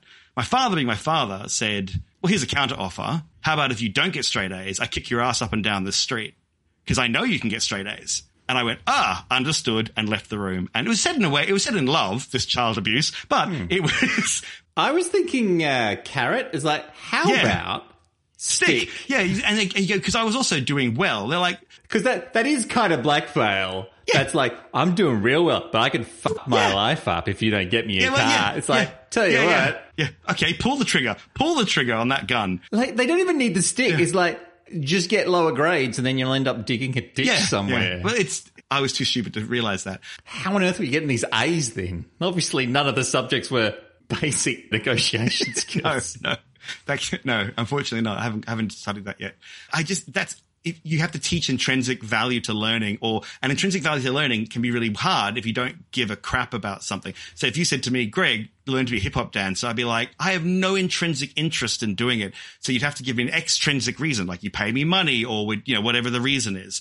But intrinsic reasons work better. And I, I, so I, to go back to what we were talking originally, I just think the problem in inverted commas is finding the intrinsic value to it. So when someone says they can't do something or they're bad at coding, painting pastel flowers, whatever, it's more they don't have an intrinsic value or they don't have, they don't have something to push them to do it. I guess my big counter is that human brains, normal human brains are very normal, but there are outlier brains. And some of them may not be able to learn certain things in the same way that some of them can't see certain colors. Ah, but that's not a brain thing. That's, So- a, that's an eye cone thing. Thank you very much. So are you saying that the physiology of eyes is different to the physiology of brains? It's all just meat and Well, electricity. technically, it's also part of the brain. Um, yeah, there you go. Well, I'm not going to. I've decided I'm not going to. Well, you know where I stand. You, you've heard listeners. I'm talking to listeners here. You heard where I stand, Yeah. listeners. You've heard where Dan, what Dan has said. I'm really interested in our listeners' take on this. From all over the world, whether you're an educator or not, whether you have been educated or you're living as a wild mm-hmm. person in some amazing country, how you're listening? Welcome. I hope you're doing well. I'd love to hear your take on this. Can is there things that you believe you cannot learn and never can learn? And is it built into you? Do you have a mm. ceiling of skill and ability in certain areas? Or is it just that you don't have the interest in learning it or the, the reasoning to learn it? and maybe not just you, maybe your entire race. Send emails to greg at smartenough.org. Yes. Please get in contact with the podcast. Uh, welcome to the Walk of Shame, where you, the audience, pick us up out of our doldrums and and illuminate us with the actual knowledge. I love it. I love it. I love it. I love it. I love it. I, I learned so much from this. Uh, Jess tells me that I messed up my French while discussing the famous painting "Ceci n'est pas une pipe." Yes. or "This is not a pipe." I called it "Ce n'est pas une pipe," which is "It is not a pipe," is slightly different. And I also tried to work it into a "This is not piped" gag. But that was like this trans language joke with too many moving parts to be both correct and funny at the same time. Uh, he, he was shooting for the um, loon. to say that this is not piped, I could have said ce n'est pas raccord or canalisations, or this is not filled with canals, canals, tiny canals.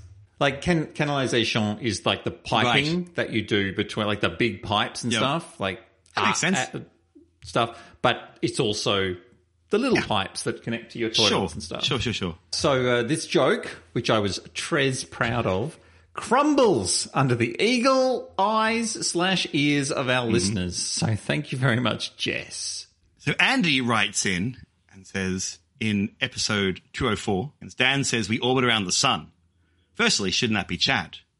True, true. Earth famously has a Yes. sun that is not named by the International Astronomical Union, and we went out, we discovered it, we named it Chad. They are dragging their Oh, feet. they, they wrote. They, about- you wrote him a letter, and they wrote back saying, if you can get enough people to uh, back you up on that, then that's fine. But at the moment, it's just what everyone says it is. So it's what, yeah. Well, they they didn't say that they would agree even if that Oh. happened, but if we can get enough Yeah. people, then True, true. All right. But then he starts talking about barycenters. So secondly, Earth and the other planets in the solar system orbit the center of mass of the, of the planet and Chad, a point known as a barycenter, which is actually very true. So when you think of a barycenter, if you have two people who are hold, holding hands, other, and holding holding hands, hands. if they're roughly the same mass, then of course it'll be at the center. But if you have a really, really, really big person, a little tiny person, they probably, the big person probably isn't moving very much. And the little person's spinning around the But they still move They a move a little, little bit. bit. They've still got a- Exactly. so the center of gravity is at the front of them rather Yes, than it's a bit, in the and so you have them. to adjust your position if you're spinning a child compared to if you were spinning another adult around you. That's because the, your barycenter, your, your, in that case, your, um, your center of balance is probably shifted forwards or backwards if it's a smaller mass closer to you. All right. So Yeah.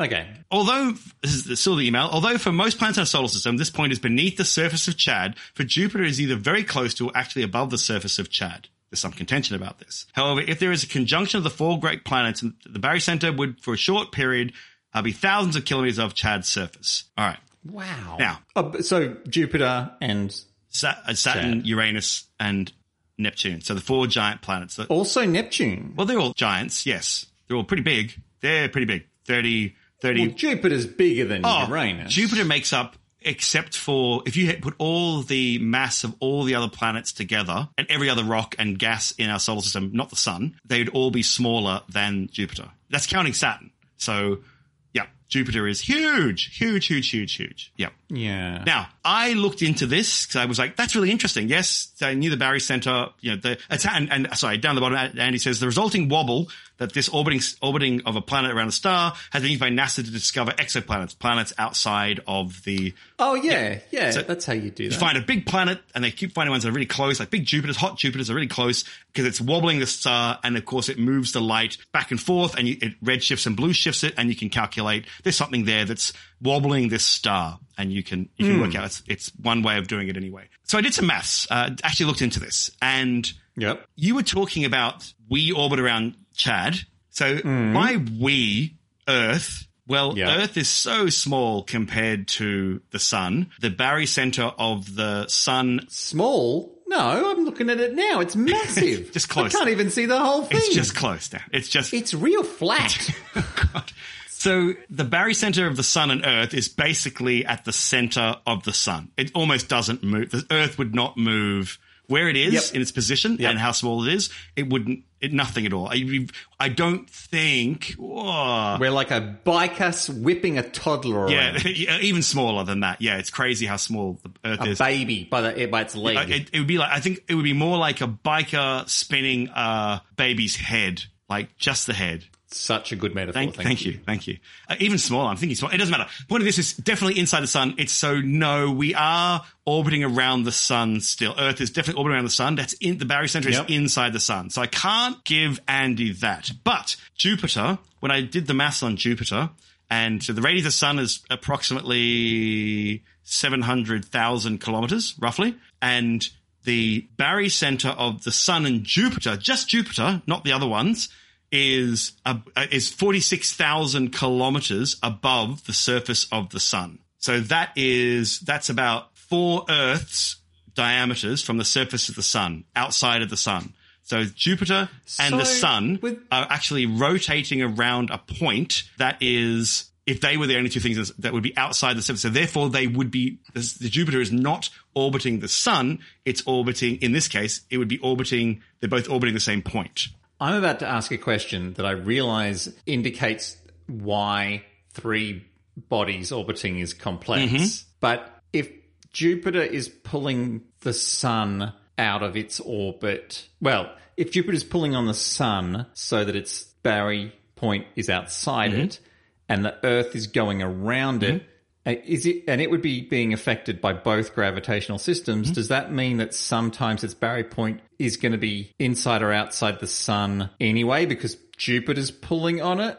Well done. So you've absolutely hit on the next point. So I just want this thing I just said was if Jupiter and the sun were the only things in the solar system, the barycenter would be 46,000 kilometers from the surface of the sun. So it'd be outside the sun. Therefore they were going out, but it's not. There are other things. Now, Andy did point out, like, oh, when they all line up, it's outside. Well, Jupiter can do it all by itself. It doesn't need the help of the other um, gas giants and ice giants to pull the barycenter outside the sun. It can do it all. So if they were all lined up on the same side, all the giants, it would just be further out.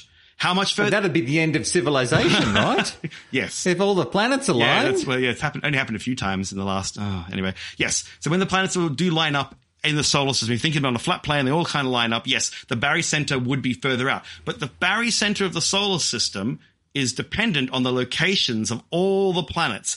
So depending on whether Jupiter's on one side and all the planets on the other side, or where they all are, sometimes the barycenter of the solar system, the common point, can be outside of the sun and sometimes can be in the center of the sun.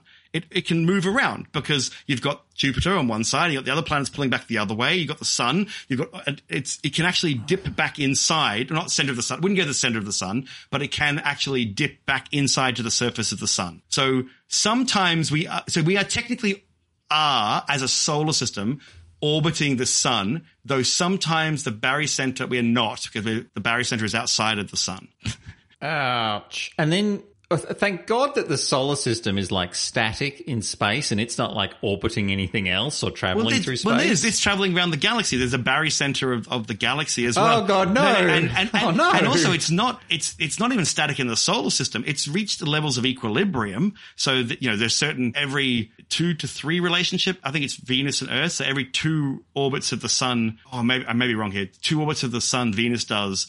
Earth does three, so it's like two to three relations. There's, there's this equilibrium that's so all these exactly. uh, yeah, that's yes. These e- beautiful equilibriums have all set themselves up gravitationally, stops it flicking each other out. But of course, nothing is forever, and things start to wobble and change. Uh, planets can leave. You have the three body problem you alluded to before. We've got eight major ones and millions and millions of little tiny ones. Shit gets thrown everywhere all the time. The more massive it and like a supermassive black hole over there in the in the middle of the but, Milky Way. but that almost has zero impact because gravity drops down with the square dis- still- the square distance, and it's a long way but away. it still keeps us in it. No, no, orbit. no. We talked about this last time. I remember, it doesn't. It doesn't.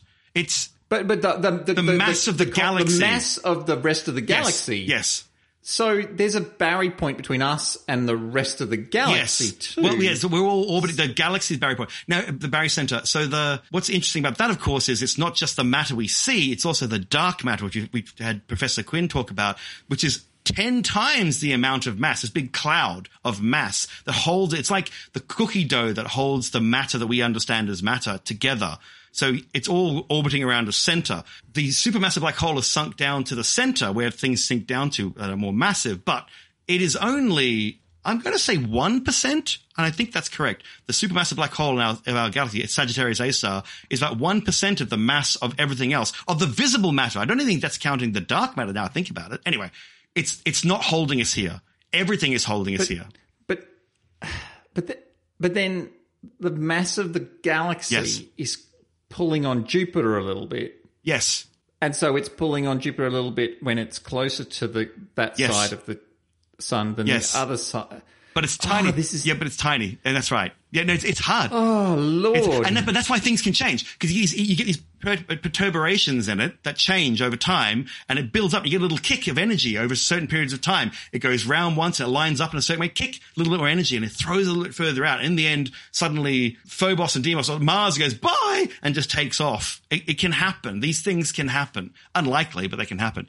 Anyway, amazing walk of shame from Andy. Yes, we Earth, um, we do we do orbit the sun, and the Earth does orbit Chad, absolutely.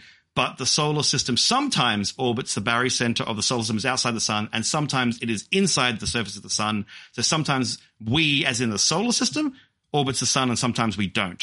Whoever said physics is easy can go to buggery. It's, it gets complicated, baby. But what you do need to add to the solar system to change its color? Another Andy, or the same Andy, Andy Trousdale, uh, sent another walk of shame to me. Uh, you said, imagine the Earth is a perfect billiard ball, which it kind of is, very flat, actually. And he's disappointed that you would believe in a flat Earth. Smooth. I meant smooth. You're absolutely right. So I guess you should have said that you believe in a smooth Earth rather than a flat one. but I think it comes down to context. The Earth is a ball in space, but it's also a soup of dense atoms. Mm-hmm. Or it's an imperceptible dot too far for the eye. It's also a temporary form bubbling and seething between the primordial gas cloud and a totally dispersed cloud of atoms. It's just how you look at it. We humans tend not to interact with the Earth as a ball. From a human's point of view, it is flat because wherever we walk, down is still straight down. But I'm walking on a surface that repeats no matter which direction I walk if I walk for long enough. It's a surface that allows me to make three right angled turns to describe a 3,000 kilometer triangle arriving back where I started. I don't even have to make the final turn. So yeah, the world is flat and it's round and it has an infinite diameter and it's mostly not there. True. Now, of course, while the surface of the Earth is even smoother than a billiard ball when shrunk down, that's also not how human beings interact with it. Earth isn't smooth at all. It's full of pointy bits and deep bits. On top of that, the adage that the Earth is smoother than a cue ball when shrunk down is not true. Oh. The variance in diameter of a cue ball, an official cue hmm. ball, must be less than 0.127 millimeters, which means that if the side to side measurement is larger than the top to bottom measurement, then it's not regulation. But if the surface of the cue ball varied by that amount all over, you could tell. It would feel like the very finest fine grained sandpaper mm-hmm. and you could make out the tallest mountains just using touch mm. because human fingers are really sensitive. Mm-hmm. So for all of our talk about how Earth is an oblate spheroid, it doesn't distort enough to fall outside the cue ball regulations. So it's as round as a cue ball, but it's not as smooth as a cue There's ball. not- so, all right. So if you scaled a cue ball up to Earth size, it wouldn't have mountains Yep. as tall as Mount Everest, or it. No, Ah. no. Ah. The difference in diameter between the largest distance from the middle and the smallest distance from the middle Yeah. would be the same distance as the deepest ocean of the world and the highest mountain. Yes. But it's but the earth is like covered in like pointy bits and like like it's not a smooth surface. So hang on. So, hang It's on. like- so so so it is. So that so it is. What you're saying is that Im- imagine an Earth Yes. where on, on one point of the Earth it was as deep as the Mariana Trench. yes.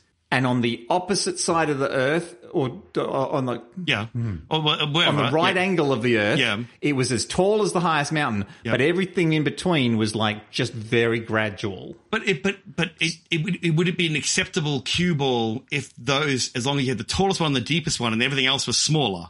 That would be an acceptable cue ball. Yes, on a cue ball sized. So that point zero one or whatever that number was, you could make a cue ball that was spiky and be an acceptable It cue ball. st- it would still be accept an acceptable cue ball, but Yes. cue balls aren't rough. but but Like they but don't you can have, make they one. don't have.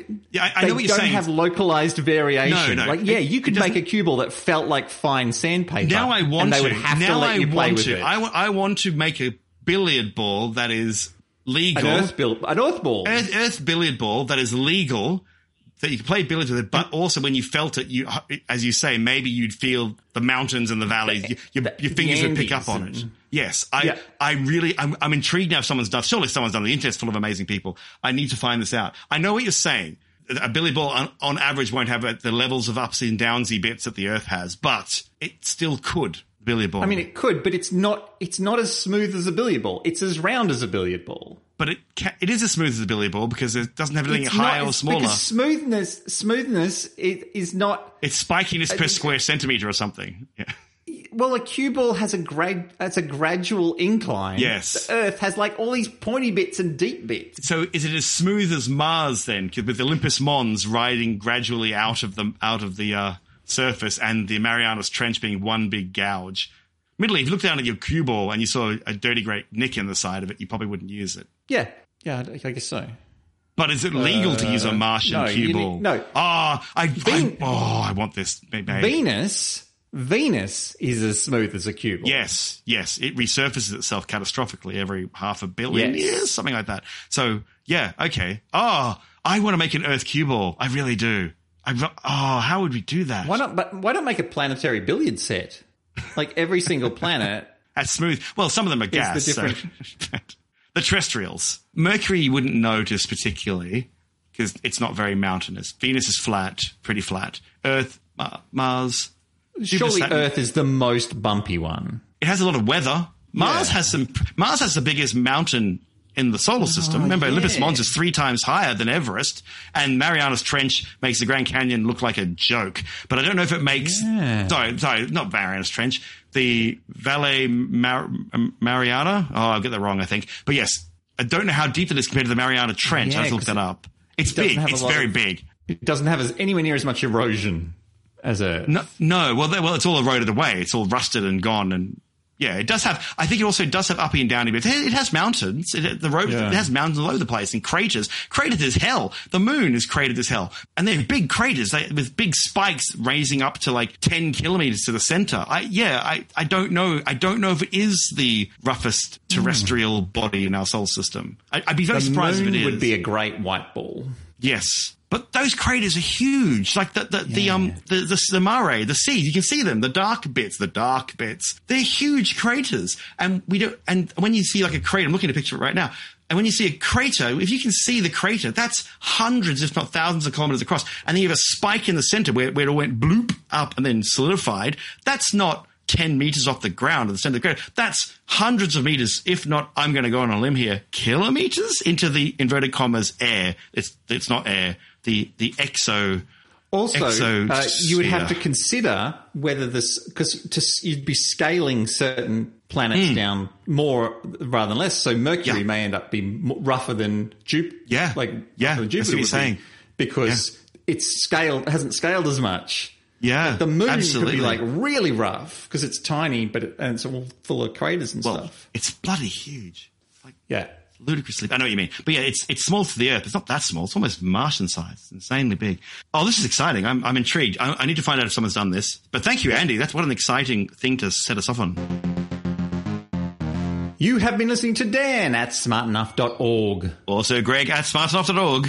You could support the podcast by getting along to the website, Clapping. doing the yeah, just clap. Woo! Yeah. Do it again. Yeah. On a Please bus. don't do this while you're driving.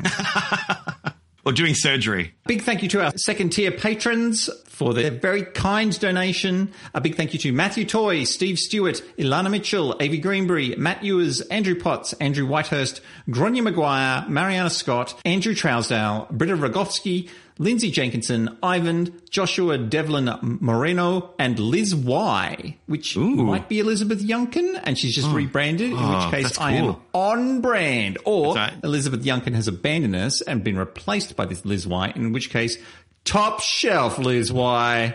Maybe it's a li- lizard person. Lizard Y. yeah. Next podcast. Ah, she stopped giving us money. Good on lizard. Why? We have top tier patrons and they get insulted for their lovely and generous gifts of cash. I have just gone through a major renovation, or at least my house has. Hmm. You're uh, still these the in- broken down wreck you always have been. Yeah, yeah. These insults relate to the man crash that is the building industry. Joey Wesley, uh, your insult isn't quite ready, but will be ready by the end of these insults. Steve Eichenhout, I have very little tolerance.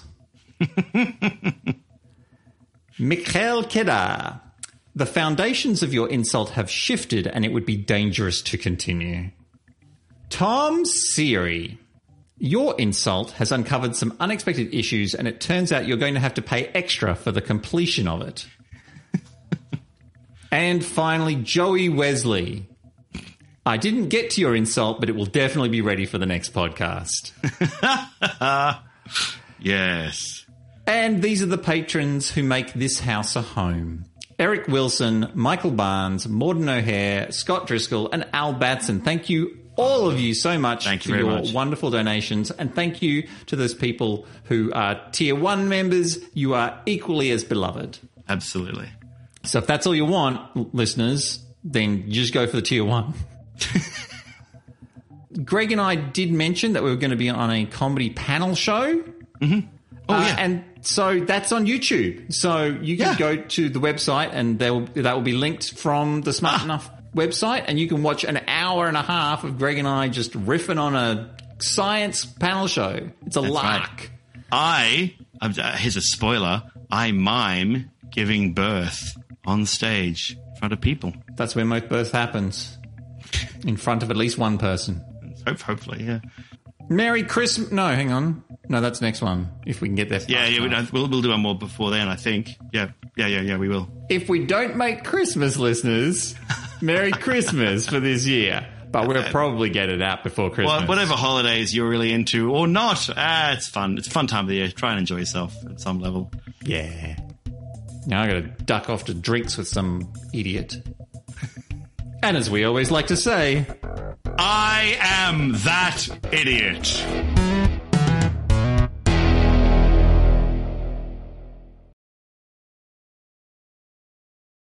One of my greatest regrets is that I'm too late for the online dating apps. Yeah. Like I was already married before they all turned up. Oh, oh, oh, hang on. Oh, oh, Dan. Oh, what a shame. What a problem. I was happily married to a wonderful person. What a, my life is paid. Oh, look, Sorry, go on. this is definitely the tiny bit of dark cloud amongst a gigantic silver lining. you just did the thing in a job interview where, tell me your weaknesses, Dan. I'm married to a wonderful woman who I share my life with. She's amazing and makes everything great for me. How's that a weakness? Yeah. My coworkers get jealous of just how effective I am. But I, I do wish that I could put a like a Tinder profile, which is like, uh, oh, I really like going for like long walks on the beach to second locations. Like, you would probably, I think you'd still score, Dan, unfortunately. yeah, I, think know it's it's my don't- greatest curse. It's Can't still, keep the ladies away. No, not what I mean. Uh, well, I mean, you can say that, and you'd have someone go, uh, "Well done." Like the, the right person would pick up on that, and the, and also the wrong people. But Yeah, I right bet there's person- a lot of the wrong people there going. oh, look, he's probably going to murder me, but I bet I can I can change him. Oh, that's nice. At least they got goals. How that would backfire in my mind is that you'd get murdered, but but um, but but. But more, but more likely, the how it would backfire is that you'd get someone who was really into true crime, and you'd have to go on the first date. Oh no no no! That's just I'm just a funny guy. I, I've not even listened to one true crime thing. This is third or fourth hand information that I've just altered Yeah. a joke out of. I really don't want to hear about all your true crime podcasts, and, Yeah. and I don't care. I watched Only Murders in a Building. It's fine. you know, like it's it, it's that's I, it. I, that's I had to actually stop my wife from telling me about the, all the murder podcasts. Oh, yeah, no, I. sorry, yes, I probably should have led with that. I am married. And she is dead though, so it's fine. Not by me. Legally, I I can say that. Not by me. Not by my hand. Hand. anyway, we've walked a long way now. This would be funny if it wasn't so also kind of tragic and because Yeah. we're two white dudes chatting, so it's fine. Oh, we're in no danger. Very, yeah, basically, we are the danger. I am the we're the danger. We're, we're the perceived. Yay! We're the perceived danger. We are the perceived danger, Perceived danger. and rightly so. Uh, I've, I've known you for a long time, Dan. I, and I can wrestle a woman. A little Sure. woman. Like a yeah, small, only a small one, small, Don't- yeah. feeble one who's been a bit sick. Yeah, no, this this Tinder bio writes itself. they were talking about pronouns, and, and I was like, actually, I really like that scene because every character acted just like how they should have acted. Mm, It was a lovely little bit of sci-fi. The fifteen-year-old trans girl is Yeah. like sort of needlessly Yeah, noisy about that sort of thing. Yeah. But then the doctor, like, listens to everyone Yeah, with a, with a, with an aspect of kindness, and he's like, "Oh yeah, I'm gonna listen to you and take your advice," and Yeah. makes people feel heard. And I'm like, Yeah. "Well, I I love I love that both of these characters are acting like they should." And then for it to be like, "Oh, alien, how do you?" and it's like, "Oh, my my pronouns are completely different to humans," and that's a lovely sci-fi idea. and then and then it ties back to the doctor. A nice joke, joke from the doctor because I am I am the definitive artist. I am always the me. Oh yeah, I do that too. Yeah, Hey! I thought So- that was it was a brilliantly written Yeah, scene. absolutely. What a great thing. The doctor is not the doctor's pronouns, or maybe the, maybe the doctor is the doctor's pronoun, but it's the doctor's chosen name. But it's not. He's not Mr. Doctor. He is not Mister Doctor. which He's- is which yeah, which is a pronoun. Or Doctor Yes. Doctor, which is a pronoun, meaning you're that you're a man. yeah.